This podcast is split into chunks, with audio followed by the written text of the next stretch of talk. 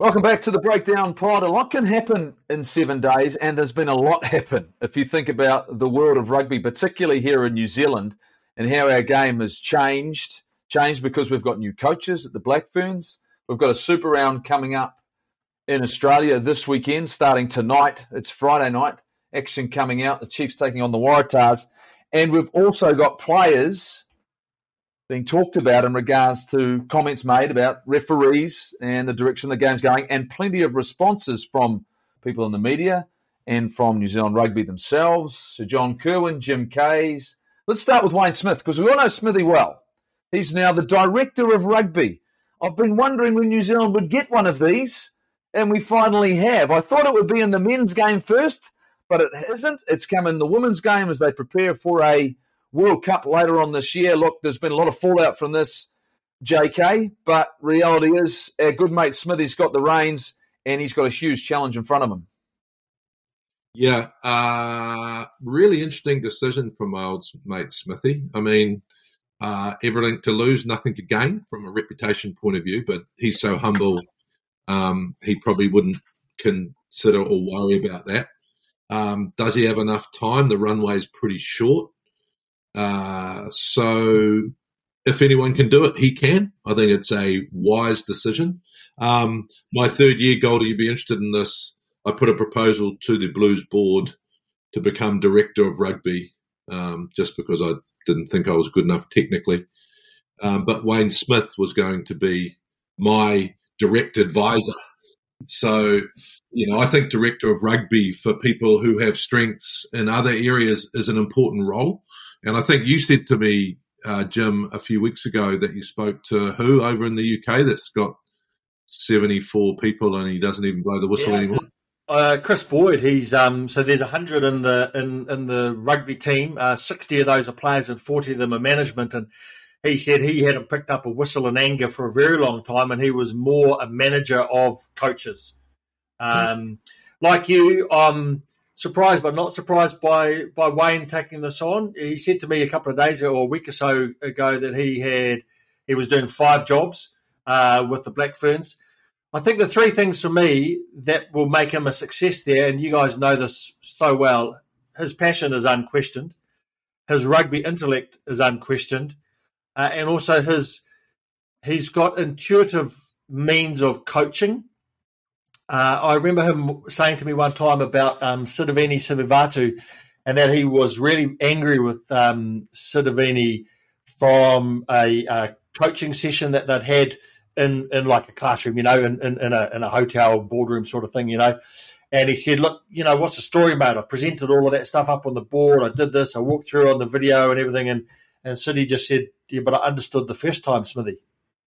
And he hmm. realised then that every, you know, it was another typical Wayne Smith story that some players learn on the field, some learn on the video, some learn on the whiteboard, and some of them, like Sitiveni, you just need to tell them. So his intuitiveness, I think, around how he coaches will be outstanding. But man, he's up against it, isn't he? Because they got absolutely pantsed by England and France, the Black Ferns, and um, he's not in charge of their fitness, and that'll be the biggest thing that needs to change. Goldie, I oh. think the question for me to throw one to you is um, you know, the the the female game in the UK is still going ahead. You know, Scotland are playing this weekend. Italy women are still playing. There's only twenty. You know, do you think that whatever Wayne does, is it going to be enough? Because I believe that the competition that the UK has prepares them way better for a World Cup. Yeah, uh, we've got a Pac Four com- competition coming before the um, Rugby World Cup. There's test matches there. The other thing that the, the Black Ferns have on their side is they are on the weaker side of the draw.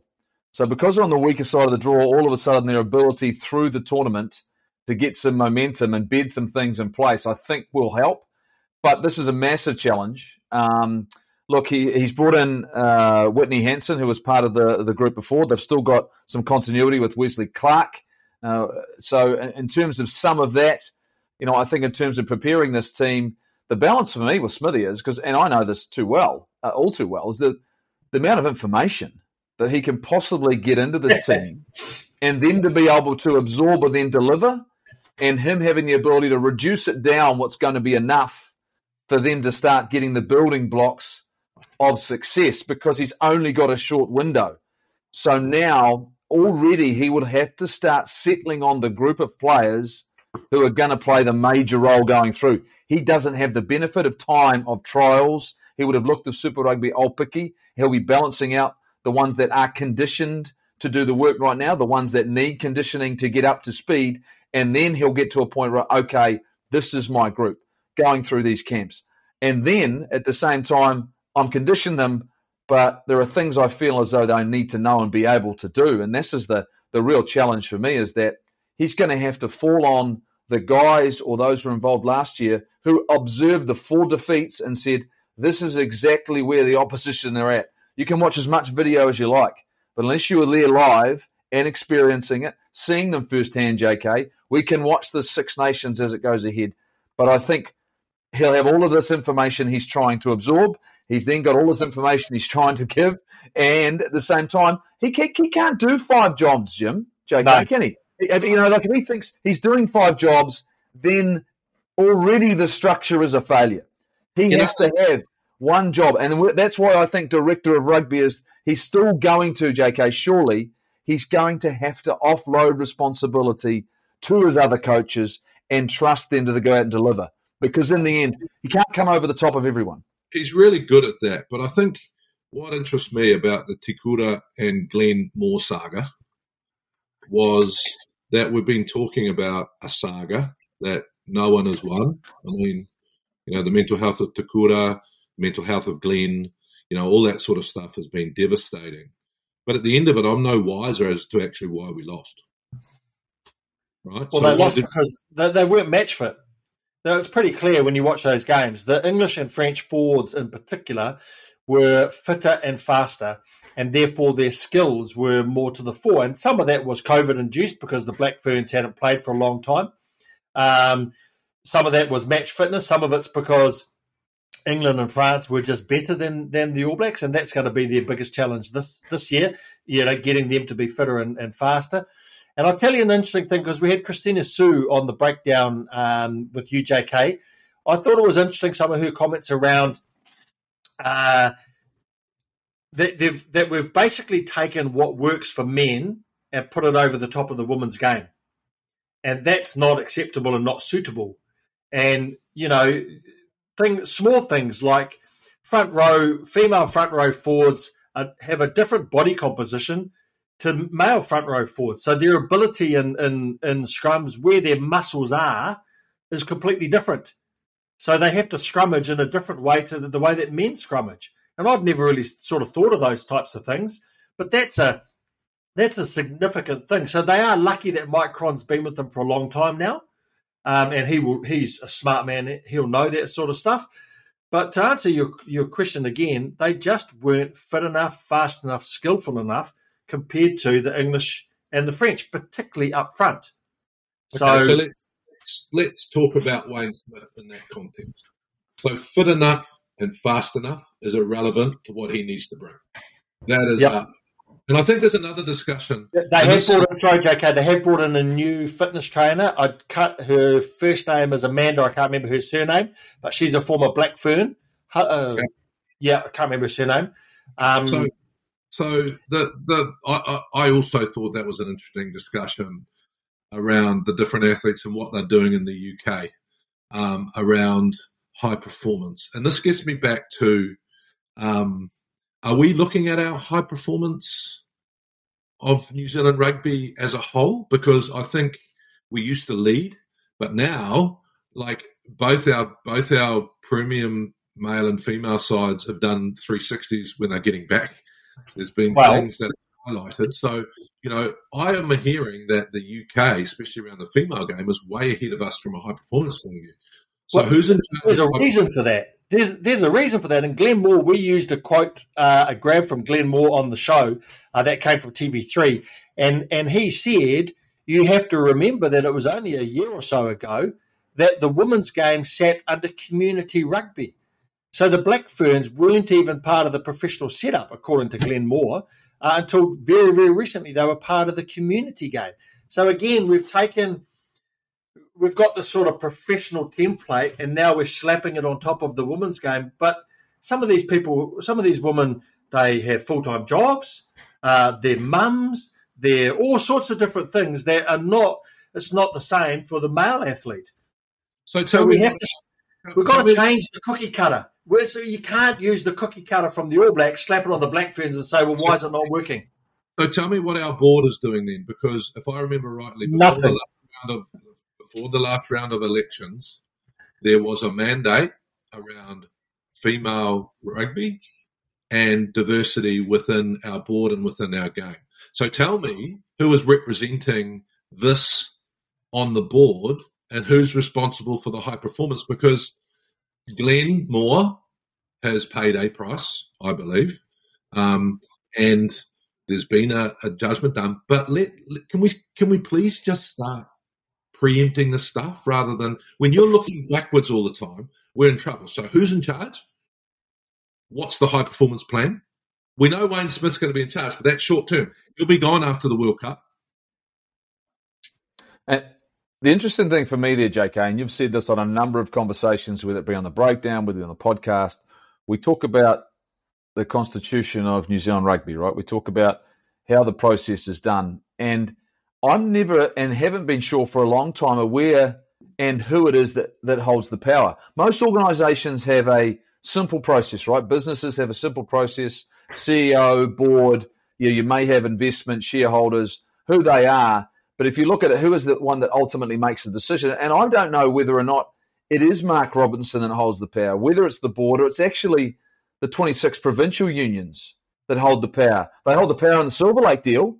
Yep. So when it comes down to it, when it becomes to when New Zealand Rugby are making decisions and the representation they have on the board in all of these different areas, there's no doubt there appears to be so much conflict that there are so many things that may be slipping through the cracks right now. And I think remembering too, and we shouldn't forget this, is that in the last 18 months, particularly 18 months ago when a pandemic hit and all of a sudden the financial coffers got squeezed, New Zealand Rugby had to make a huge number of changes in terms of personnel. They laid off a number of people.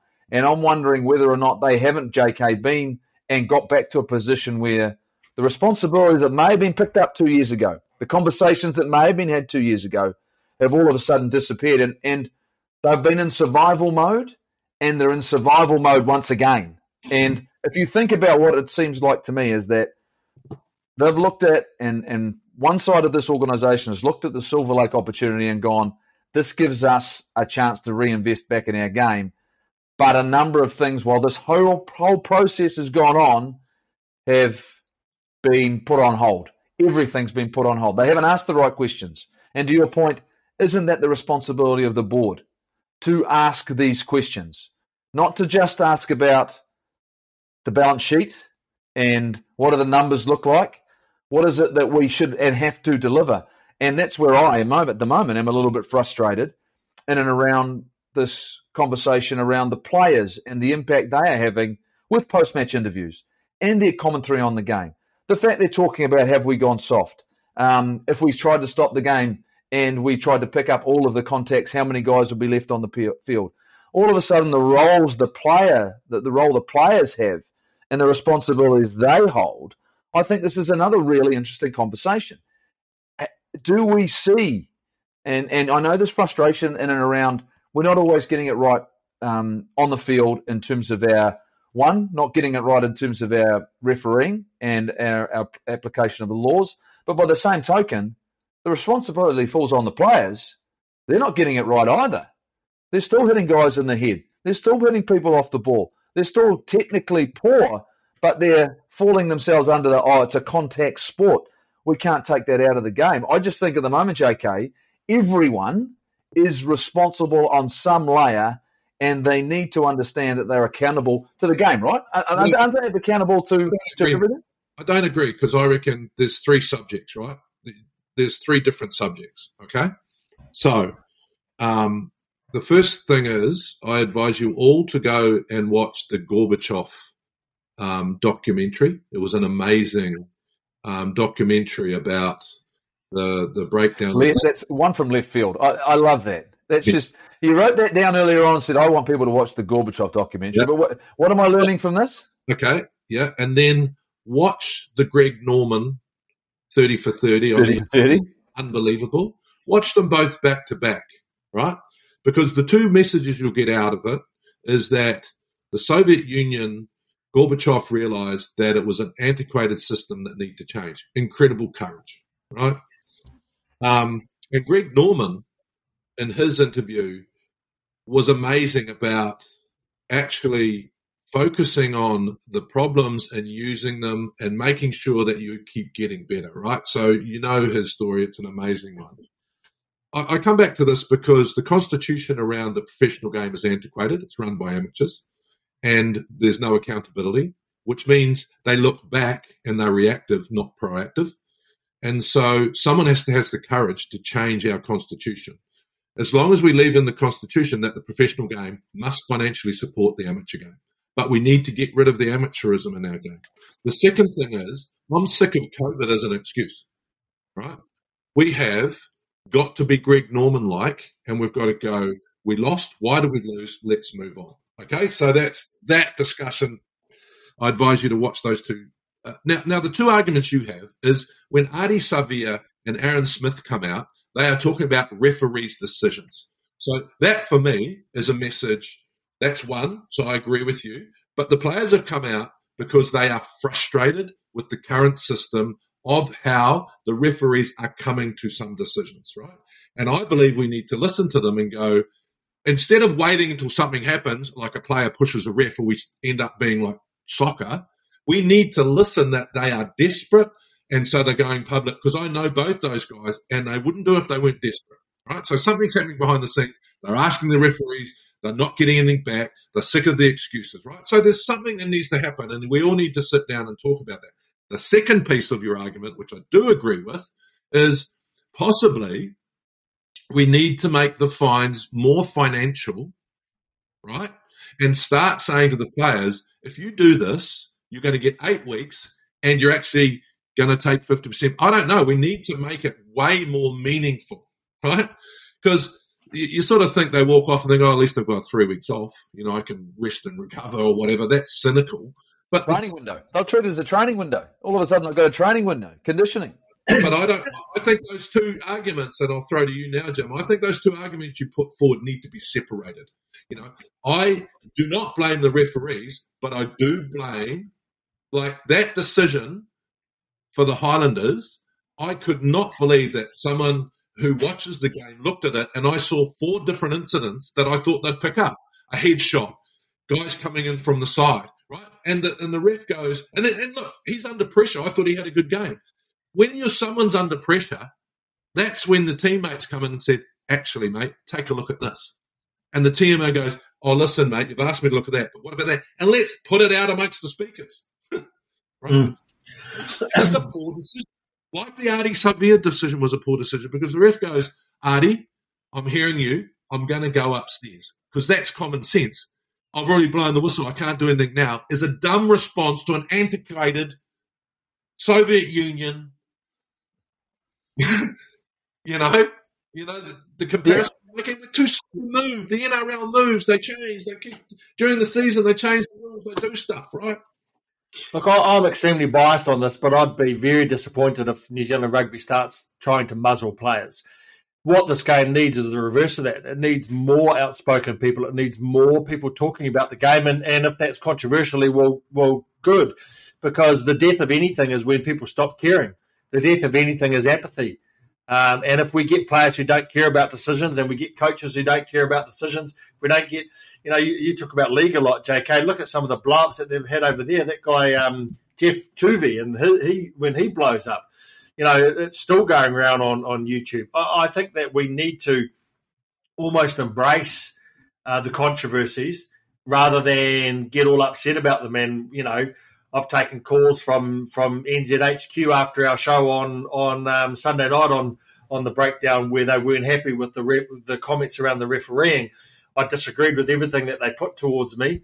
Uh, and I think that what you guys covered was absolutely superb. And, and I think it's ridiculous that you don't have debate and discussion uh, around these things. That's what the game's there for. You go into any rugby club, you go into, uh, in the old days, any pub, and people were, were talking about it. It would be naive of us not to talk about things that people are already talking about. And, you know, having a player have an opinion is what journos have always wanted. And uh, long may that continue. Yeah, long may it continue. I, I, don't think on that platform. I don't think in a post-match interview when they haven't had another chance to look at it as a player, they're absolutely emotive. Um, look, and don't get me wrong. I think in both cases, there's a huge amount of frustration and disappointment. And but there are ways you can say that without accusing the referees of making errors because they may have made errors. The old and you see good coaches do this. I need to have another look at that. Good coaches do that. I'm not 100% sure. At the time I felt this, but I'll go back, have another look at it. I'll have a conversation. I get the interest you're looking for in the game, Jim, but that can come in the commentary around that in regards to us looking at it. We will highlight and look at those parts of the game. It'll come out and this is probably probably where it needs to come out, JK, is that we've always asked referees to take responsibility. Maybe they need to be a little bit more vocal, vocal on the things that they recognise they don't do well, the things that they have missed, and if there is an error, and you've talked about this, is is if you want accountability, everyone has to take accountability. So if the referees take accountability, then I think the players will take should need to take accountability for their actions, for their ill discipline, for the fact that they provided a poor spectacle or they provided um, 13 on 15 because two guys were in the bin um, for foul play, you know, and I, you know, and I'll be interested to know if it turned on them. We're talking about already the fact that oh, my expectation of the player is that they're they're not. Some of these guys aren't even immediately apologetic. Okay. The fact that what I'll tell you, mate, what I'll tell you, what I, I, get that, but what I will tell you is if you go to Australia next week or you go to the Super Round, whatever, like, did you see the interview from the CEO of NRL talking about the Warriors' decision because the fans blew up? Have you seen that in New Zealand this week? No, the All Black, right. two, two ex All Black captains public went public. Has there been anything from the NZR standing up and addressing the issues? Have you seen no. Bryce Lawrence? Have you seen Robinson? Have they stood up and addressed it? So, so then we get in trouble when we address it. Well, who else is going to address it? I mean, that's my point, though. And that's my point, though. This is my problem. It's not the rest fault, but they do have technology. Technology should give you the ability, right, to actually take a decision that you've made, take a step back, and make the right decision. I agree with Aaron Smith. They had that opportunity and they got it wrong. I ask you, why did they get it wrong? And that's what they'll be challenging themselves on. And they need to ask themselves. And I know they have asked themselves that question. But to your point, though, but, but to your point. We, we, we, say this at the beginning of every season. Yeah, right? yeah. So if they're not getting better, I don't blame them. I blame Bryce. I blame what they're doing around spending some money on making these guys the best they can be. I don't think we're investing enough money in them, right? And I don't think we know them. Why don't we talk? Why don't they want to talk? Why don't we talk to them? Why don't we interview them? Why don't we talk about the situation? Make them human, people. Yeah, well, we've had Ben O'Keeffe on the show, and he was very, very good. And I think there is an understanding of that. But by the same token, it's the accepting and communicating when you've got it wrong. But the other side of it, to you point, JK, and you've always said this, is the fact we probably play the most complicated mm. sport uh, in, in, the world in terms of the laws of the game and the pressures and understanding and the and, and here's the thing is that if we start we've been down this path before where they looked at everything and so many things and it was the, the and I, I I thought about this the other day and I, I keep going and comparing ourselves to other sports. And you know why other sports don't have this issue? Is because the game keeps playing. It starts up quicker. It keeps going. So you don't if you think about um, NBA, there's another play. The football, the the ball's in play again, right? The ball's back in play in football. You think about um, NFL is the same thing. It's 35 seconds and away you go again. We just have so many stoppages in our game. We've got the ability to look at so many things. We watch so many more highlights, and there's so many more discussions. I mean, this is the, this is what you know. Uh, uh, uh, NRL, NRL, the game just doesn't stop. You know, it's just it's it's um it's a wonderful product where we have all of these dead times in our game which all of a sudden we highlight and can find things because It's far too complicated. Mm. It is far too difficult, the breakdown, for our referees to be accurate and find every collision that's not quite legal. So we have to simplify. That's where you have to go back to what well both of you say, but JK says a lot is make it fan centric because if it's fan centric, if you're a player and you have a fan centric mindset, you won't be doing high shots. You won't be giving away stupid penalties. You won't be ju- reducing your team to 13 or 14. If you're fan centric and you're the, the rule makers, you'll simplify the rules. If you're fan centric, technically you'll play a game that's exciting and entertaining to watch and you'll get people come through the gates so that you can sell tickets and that sort of thing. But as as we've agreed on this podcast numerous times, rugby is not fan centric. Rugby is still caught between crusty old men uh, who sit on the board and think that they know everything, and players who are trying to exert their own power now through the Players Association and and and that. And nowhere in that conversation is is fans. I remember when we had um, uh, Mark Robertson on the breakdown or a month or so back, and, and you made the point, Goldie, afterwards that he never once mentioned the word fans. And we asked him what his priorities were, and he never once said the word fans we don't have a game without fans. Well, you know, it's not not a professional game. Fans you know, pay the. Do you, do, do you know last year the NRL brought in that law, and this is why I keep coming back to three penalties, yellow card. So they brought in that law where you got a repeat set of six. Yeah, on, average, on average, the um, the players lost five kilos because they had to run so much more, so much faster, get off the ground, right? And the second thing is, at the end of the season, they said, "No, actually, um, we need to change it back to a penalty when you're in your half coming out, and when you're in the opposition half, it's a reset of six, and that has made the game even better, right? Yep. And we've been talking about, and I think Sir Steve Hansen said once, the thing we need to do with the rule book is sit down and see what we can get rid of. So mm. I'm not. Uh, don't get me wrong. I'm not having a go at the referees. I think the whole game is exasperated with what's going on. Mm. Um, so the players are starting to say, we're sick of Bryce Lawrence saying I'm sorry on Tuesday when we're not seeing improvements. The you know the, the referees are sick of the players not actually knowing the rules and then breaking yeah. with head highs, right? Um, we, I've, I've, brought my stick figure out a hundred million times. I've written I've written to, to Bryce Lawrence and maybe it's in a spam asking him if I can put forward the three penalties as a yellow card to see if it improves our game. The players will not do anything unless there is a real, a real thing going on on the football field where they're going, if we don't do this team, we're losing. And mm. I tell you what else is important. We need to get back to letting the Super Rugby guys stand on their own two feet because right now, regardless win, draw, or with your public filling the stadium or not, you're going to get money from NZR. And I think that creates a system that has been great for us. Don't get me wrong. It's been fantastic for the first 25 years of professionalism. But now it's antiquated and out of date, and we need to change. Yeah, and I think one of the things that creates our glacial movements here in New Zealand is the fact that we f- always feel as though our pathway to the All Blacks starts when a kid's five years old. And so we're thinking that he has to go through this process of playing under the rules of world rugby, these this all-encompassing game with all of these laws from the moment they start, because that's the start of their path to an All Black. Every kid's going to grow up and be an All Black, so we play the same game, right?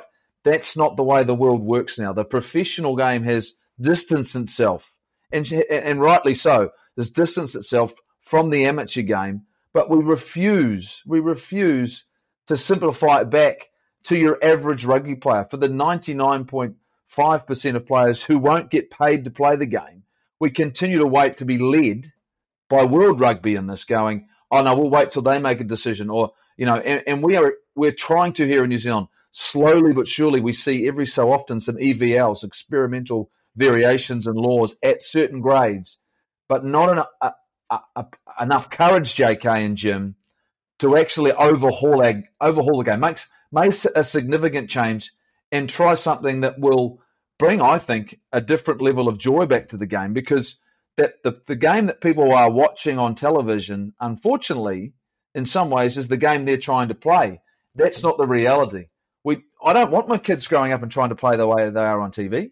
I want the kids growing up running, catching, and passing a ball, not running into each other, smashing each other with shoulders. I still want them to tackle, but it's like there's no layer of our game that's willing to go, you know what?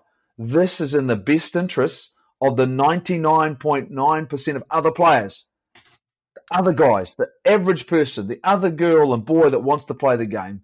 We are so, World Rugby are, we can't follow them because they're even slower than we are in a lot of cases, you know? I, I, just, I get frustrated because we haven't got the courage, the leadership, whether it be at board level, whether it be at a community game to say, you know what? This, we can lead the way. We can innovate like you've always talked about, JK we haven't followed anyone and when we've been great, but we haven't we we've we've not listened to not just our fans, but I think the parents of kids that want to play the game. I, I, I can't believe, and because they're the ones that are ultimately right, who buy the merchandise, who buy the tickets, and subscribe to the media platforms to watch and support it, who actually and do what they pay the wages of everyone. And you made a really interesting point. I think you mentioned the word five percent, and and we have a preoccupation, understandably, with the elite side of the game. You know, through the media and through what we do. But it's an inverted pyramid, and if we're not careful, we'll end up like American football, where if you're not a superstar when you leave college, you won't even play the game, and there'll be nothing for you to play. There'll be there'll be no teams. You know, we know of clubs uh, that used to have twenty senior teams and now have got two or three. So we're already seeing a, a huge exodus of, of players, and we need to be innovative. You know, like um, Bernadine Oliver Kirby won't mind me telling this. She hosted the breakdown last year. She rang me up exasperated because her girls' rugby team wanted to move to a Friday night to play so that they could play netball on a Saturday. They wanted to move the competition. North Harbour Rugby said, no, you can't do that, which is ridiculous. We need to be innovative. We need to have schools rugby being played Monday to Friday where kids are already at school. All they have to do is jump in a van and off they go to the game.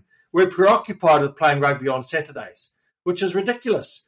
We play, Jeff, you and I play basketball, which happens during the week. Play squash happens during the week. Netball, Tuesdays and Thursdays. We need to get away from Saturdays. If we're not very, very careful, rugby will only be a game played by the very, very best. And there'll be no game for people who weren't All Blacks, didn't play provincial rugby. A guy like me would have very little future in rugby if I started today, because by 22 there'd be no teams for me to play for. So if that's the way that we want to go, that's the way that we'll go. But it's it, it, you're you're killing the production line of great players in New Zealand. When you, JK, I remember you being interviewed many many many years ago, and I think it was when Mike Clamp went overseas or went went overseas. He must have gone to France, and you said something like, "This is a this is really bad for the game because it's the Mike Clamps of the world that make me the best." And if we're not careful, all of the Mike Clamps are going to disappear. So you won't have anyone pushing Sam Cane at school. You won't have anyone pushing Sam Cane at club. He'll just come through as one of about five open side flankers that comes through. And is that the sort of game that we want? Well, my problem is also with high performance sport, right? So high performance sport, I think, has made has done real damage by creating all these academies and streamlining kids in any sport at school. So, what the three of us, we played everything. Goldie, you were a great cricketer, a great basketballer, a great rugby player, right? I was um, an average rugby player, a bad cricketer, and an average basketballer. uh, you're both in the same teams, right? we both played. We both played. We both, played. kind of different sports. And this is and this is what I'm talking about because what you're saying right there, and I don't know how good you were, Jim, because I didn't care after you didn't come to Marist. But besides that, besides that, besides that, you two guys played together. One was better than the other but you played together right through your school life, right through your rugby life. Right now, at 13 or 14, if you don't make the academy at any school, and I don't know outside Auckland, so you'll be able to help me, the kids start going, Oh, I'm not going to play, right? The, the, the biggest game in the world is soccer because actually soccer doesn't care. Everyone plays soccer. And, and, and so the problem is these high performance things that are happening at 13, 14 are stopping all our sport, right? So, Jim, you think it's, you know, we, you need to be worried about us being America? We are America, mate. So I know that there are first 15s in New Zealand, uh, in Auckland. There are two schools in Auckland um, where they pay their coach, their first 15 coach, more than $100,000 to coach that team. There's a school in Auckland that I was told just earlier today, their their rugby budget is more than 11 provincial unions put together. Now, is this is this what we want? Do we want first? If, if it is, then let's go for it. Let's let's go the whole hog and turn them into like they do in America with college basketball and college football and that sort of stuff. But what it, what it will do is it will continue to reduce the number of people who play the game in New Zealand. So it will become an elite sport, you know, like rowing is. But the answer to that is really easy, right? If you want to go down that pathway, you say to them, yeah, you can have your elite side, but you must have three other uh, rugby sides in every mm. other category. Right? Mm. And you go, and if you don't do that, you can't do that because then they have to spend some resource actually growing our game. Great idea. It's a great idea. But you got to make these you got to make these decisions and enforce them. So schoolboy rugby is a little bit like like they are like that they are a force within themselves, right? You try and get the NZRFU to change them, it won't happen, mate, because they don't give a shit. And yeah. it's that that's an ongoing battle that's going to, you know, and, and, I know that particularly here in Auckland, you talk about outside you and they stand up and say you are now under the NZR. Full stop. Well, that's the thing, though. You the, the, the thing is though they they still have to be sanctioned under the NZR. They mm. still have to. They can't not play. They can. They can organise something outside of the union, but in terms of they still have to go to New Zealand rugby. And, and to your point, uh, look, everyone knows quite clearly that I'm on the, you know, kids that play as many sports as they possibly can. I know it's not as much of a problem, but starting to become a problem outside of Auckland. That, that the major schools that are thinking that they want to be a top eight uh, school in New Zealand and win the national title have started to introduce academies. I know Conrad Smith's massive on this because he wasn't in part. There was no such thing as an academy when he was at high school. I think in New Plymouth. Um, but they've started to go down that path, and and that is the responsibilities you talked about. High performance sport, New Zealand, sport New Zealand, all those sorts of things, funding models, all that sort of carry on. But but I look at it and go, you know what? In some ways, it's not just those academies. I think it's the game itself is losing people because at the, at the heart of it, it's it's people are trying to play what's on television. They're trying mm-hmm. to play what's at the highest level, and it shouldn't be that combative. It shouldn't be that. I mean, it's physical. I get it, but it's got to the point now where you know the most important thing everyone talks about is you have to be, you know, you have to be tough. You have to be physically tough, and you know, I, it's an important part of it. But I don't think in the community game for it shouldn't be a priority. Why do you think the under eighty five kilogram competition is so popular in New Zealand? And they, yeah. and they had a national knockout competition is because everyone you watch them play, it's physical, it's competitive. Scrums are scrums, line out drives are line out drives, tackles are tackles, but it's not an absolute priority. Ball moves, they throw the ball around. You know, it even would motivate me a few years ago to lose about 10 to possibly get back out there and play the game because that's what it would take. But, uh, you know, if I was, if I was a 30, you know, a 30 year old, and I'm thinking to myself, what's the motivation? Gosh, I'd love to. Oh, I'm 87 or 88 kgs. I'll lose, I'll lose four or five to run around and pass the ball again. I, I just, if we don't make change, we will lose our fan base because our fan base is the group of people that grows up loving the game, and they're getting fewer and fewer by the by the day and by the year. Okay, so this is this is a re- like my issue, my personal issue is I am incredibly frustrated because I have no, I have no ability to make any influence, to have any conversations about change. The only, the only thing we do is annoy people.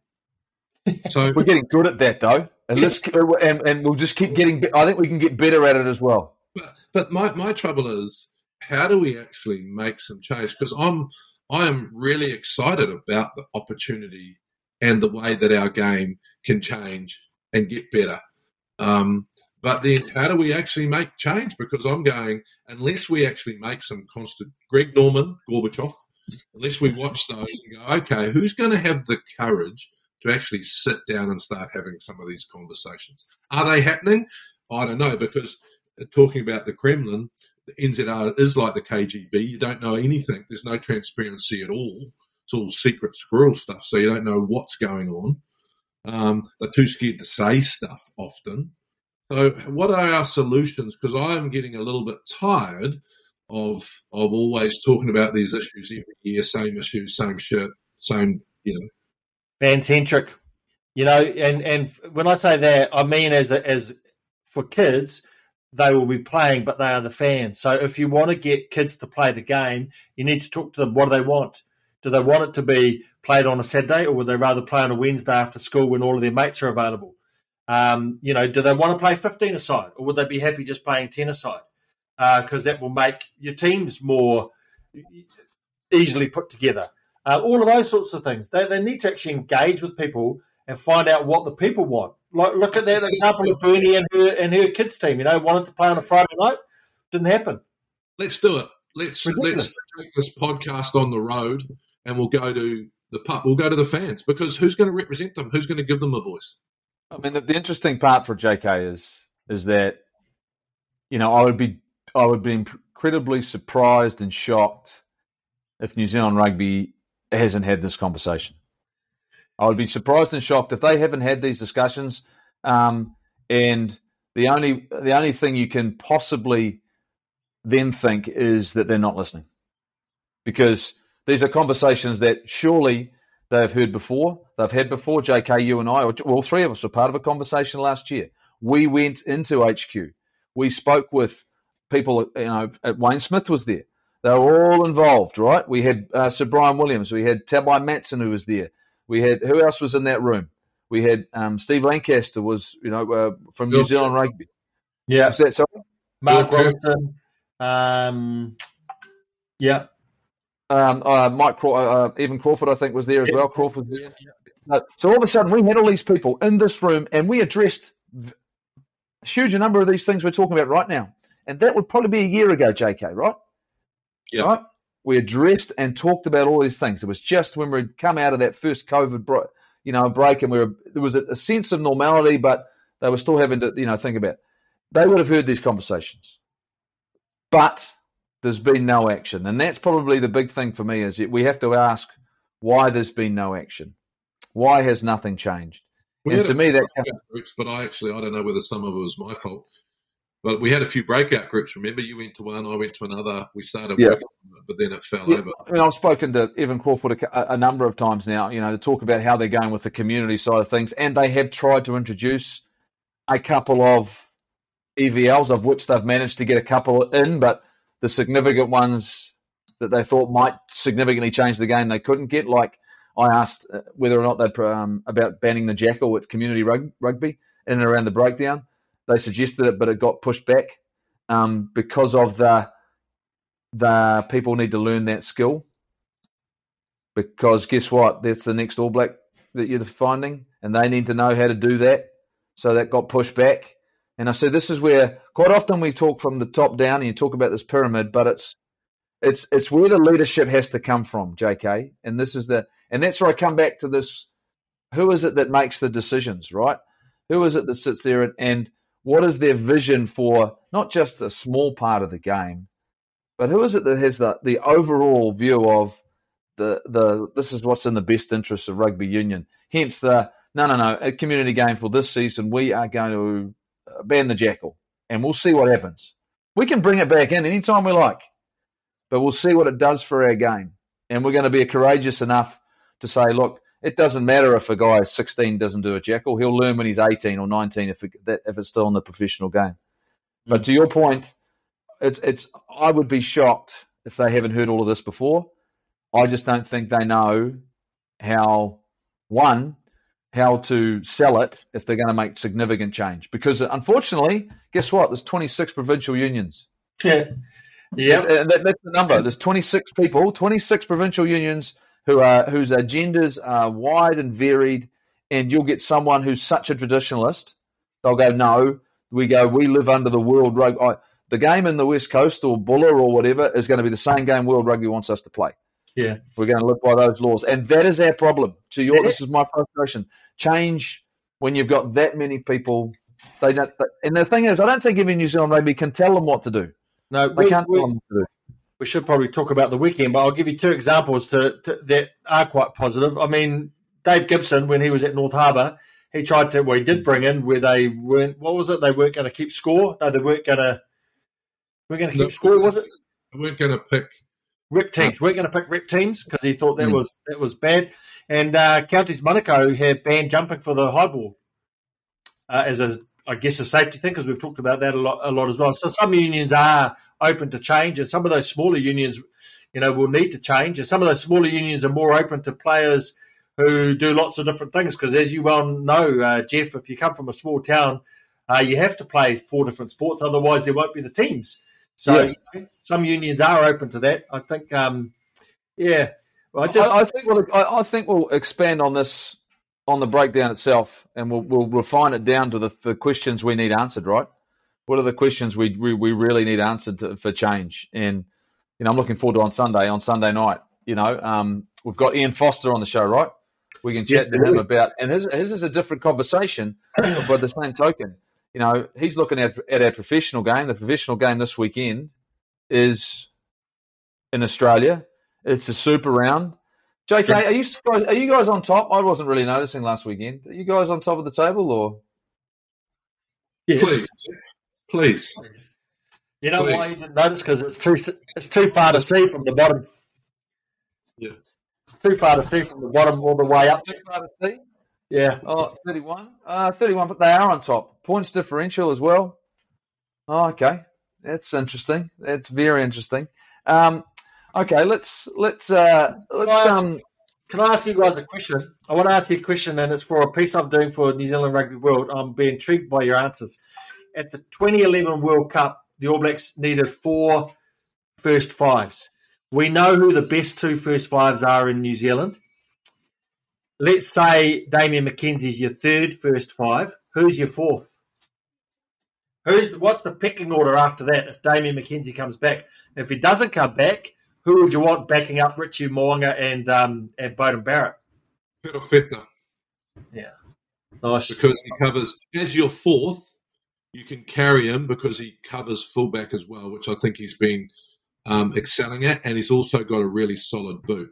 If you take if you take um, Gatland at the moment, who I think is probably having a breakout season, um, he only covers one position, and I think that's a risk for your fourth.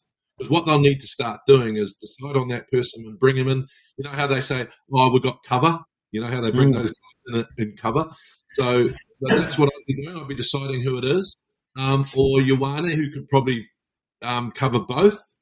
So I think you've got to make a decision and go. Let's bring him in in the, as an extra now, um, and start building him into fullback first five. Would be my first answer. No, I see. I disagree. I want a straight up first five. I don't want a player coming in not worrying, having to think about playing dual positions. If he's our fourth, I want him coming in and focusing on playing at ten. And the fact that I don't want him having to worry. And we've got plenty of players who can play fullback. We've, I, want a guy who's going to come in. Who is that guy? That's a very good question. it's, it's one of those things I look at it and go, do I see Stephen Perofeta having the all round balanced game to play at 10 for the All Blacks compared to probably a mindset of a Bryn Gatland. I prefer what I've seen out of Bryn Gatland at first five uh, in terms of his ability to manage and run a game. There's no one down at the Highlanders who can play at that level. There's no one at the Hurricanes. The Crusaders clearly don't have anyone behind uh, Richie Mo'unga who can who can fill that responsibility. The Chiefs, Josh Ioane is the other option who has been in an All Black environment. The small uh, snapshot we got of that, he was he was good. He looked the part. Um, the athleticism is there. He's an impact type of player.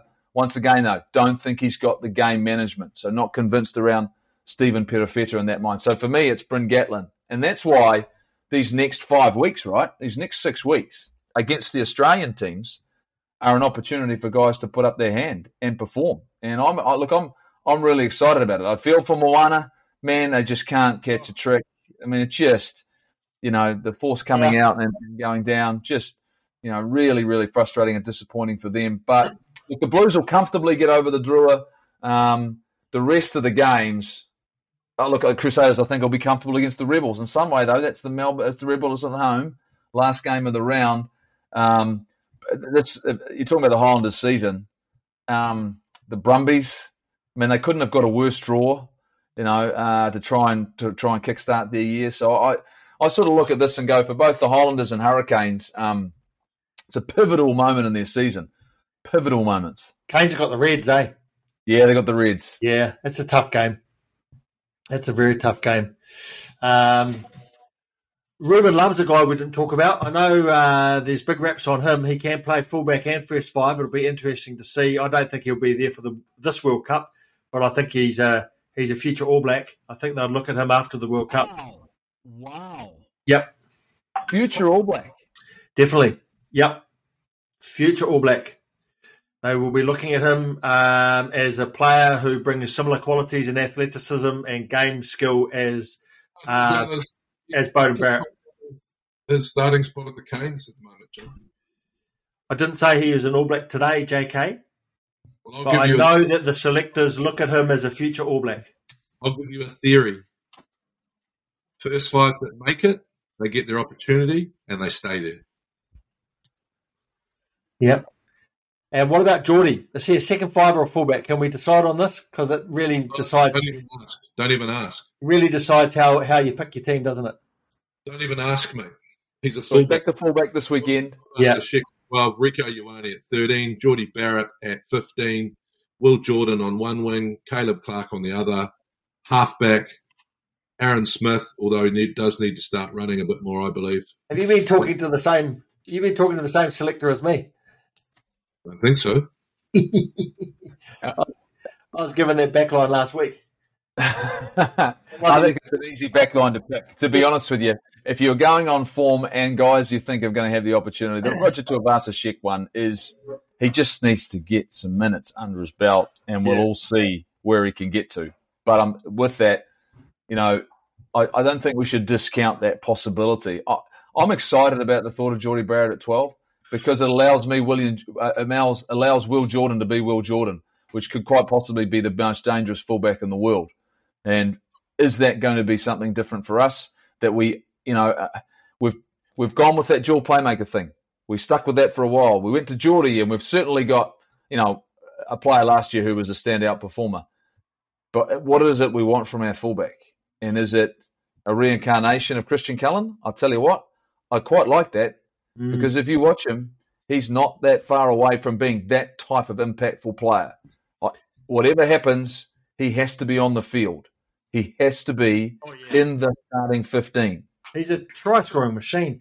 What about here's another question if you're the All Black selectors. We know who the best halfback in New Zealand is on you know on reputation and form, that's Aaron Smith. But I think there's an absolute dogfight to be number two and number three when they go away to the World Cup. Can I, can I ask, this year? Can I ask you if reputation has anything to do with being the best in your position, or is I think that the All Blacks have. I don't understand your statement, Jim. Can you repeat it? Yeah, so I think the All Blacks have been picked on reputation for a long, long time, JK. Um, I can think back to Murray Mexted walking in from South Africa with a surfboard on his back and coming straight into the All Blacks. Fast forward to the fact that Dan Carter and Richie McCaw were average for the Crusaders but sensational for the All Blacks. Martin Nonu was never really that good after he'd made the All Blacks. Uh, and Super Rugby, Jerome Kaino the same. Um, people have been picked on reputation for the All Blacks for an extremely long time, and they'll continue to be because you know what they can do in that in that environment. So I think you know it's that old saying, mate. It's harder to get out of the All Blacks than it is to get into the All Blacks, and and there will be guys that are picked for the All Blacks this year purely because they those coaches know that they will perform for them, and those are just a few examples of it. You know, um, look, let's be honest. You, Jim, Jim, we could write it down. Jim, Jim, we could write it down. We could write down twenty six of the names right now. But who are the other halfbacks? Is it is it um, Folau Fakatava? Is it Finlay Christie? Is it TJ Perenara? Is it Brad Brad Weber? Who are the other two halfbacks? Because we've got four really interesting halfbacks, and I, I, I, I, I don't know. I was going to say who I like Finlay Christie and I like Brad Weber, and for me, I'd be picking those two. Do you know what we get to do though? Do you know what you know what we get to do, JK Jim? We get to do it on Sunday, and we can ask Ian Foster. Yeah. How many how many players is he going to pick in this initial squad? We'll ask him. I reckon we have this debate next week because we'll have an idea. Yes. In our head, he'll say we're going to pick the first squad for Play Island will be 32 players. Yep. Next week, we'll come up with, yo, Guys, I've got to go because I've got a slow cooking um, ox cheek with some brisket that I need to get. And that is how Sir John Kirwan ends a podcast. A little. He's got a slow cooking. He cannot. That cannot carry on. It cannot go. I love it. I love it. Go the Highlanders this weekend. You guys enjoy the Blues. It's going to be a great weekend in Melbourne. Cheers, lads.